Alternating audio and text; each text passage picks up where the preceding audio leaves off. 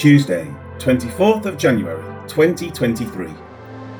On the next Sabbath, almost the whole city came together to hear the word of God. Acts 13, verse 44. In the previous verse, it was noted that after the synagogue meeting, many of the Jews and devout proselytes followed Paul and Barnabas, who spoke with them. Now the passage continues with, on the next Sabbath.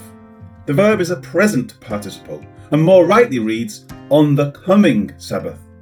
This appears to then give the sense that Paul and Barnabas spent the entire week talking to the people who had followed him on the previous Sabbath. Others, as well, certainly joined them to hear what they had to say.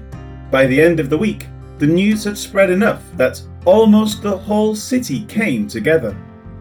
This does not mean that they came together in the synagogue. In fact, it may be that they met in an open area around the synagogue, in the street, or somewhere else.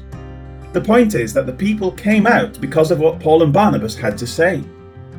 This is in contrast to the regular meetings of the synagogue, which had Jews and some proselytes each week.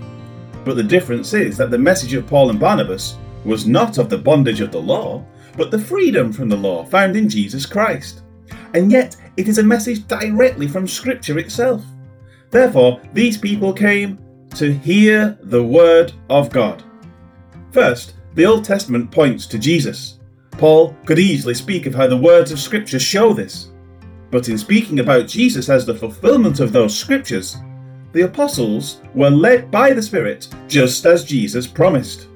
Therefore, as the Spirit gave them utterance, so they spoke out the Word of God.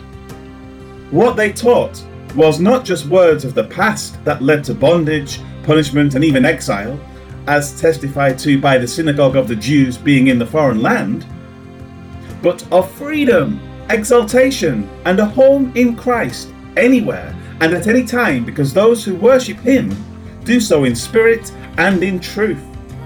No wonder the whole city came out to hear this message. It was a complete contrast to what the Jews taught, even if the same scriptures were used. Life application. The message of Jesus is not one that requires those who proclaim it to put on dress shirts and a tie and walk around in a stuffy manner. It is not one that says, if your appearance doesn't conform to a set standard, you are not qualified to teach it.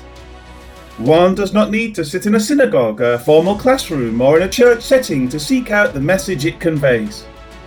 It is a message that can be acted out on a stage presented in a movie, read directly from the Word on the beach, or pondered over in the confines of one's own house. Those who teach it can do so in homes, garages, or gymnasiums. There are no set times or days that those who come together are obligated to. There are no dietary restrictions for snack time when gathered.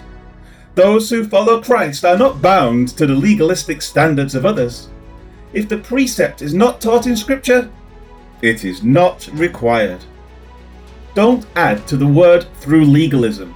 Don't detract from it in all it proclaims. Instead, cherish the word, hold fast to it, and ponder it as the greatest treasure. The time you spend in it will never be wasted, so spend a lot of time in it. Glorious Heavenly Father, how precious is your word how wonderful it is to read it and to meditate upon it. It brightens up our day, illuminates our evenings, fills our hearts with joy, and leads us to a greater understanding of who you are and the care you have for your people. Thank you for this precious word. Amen.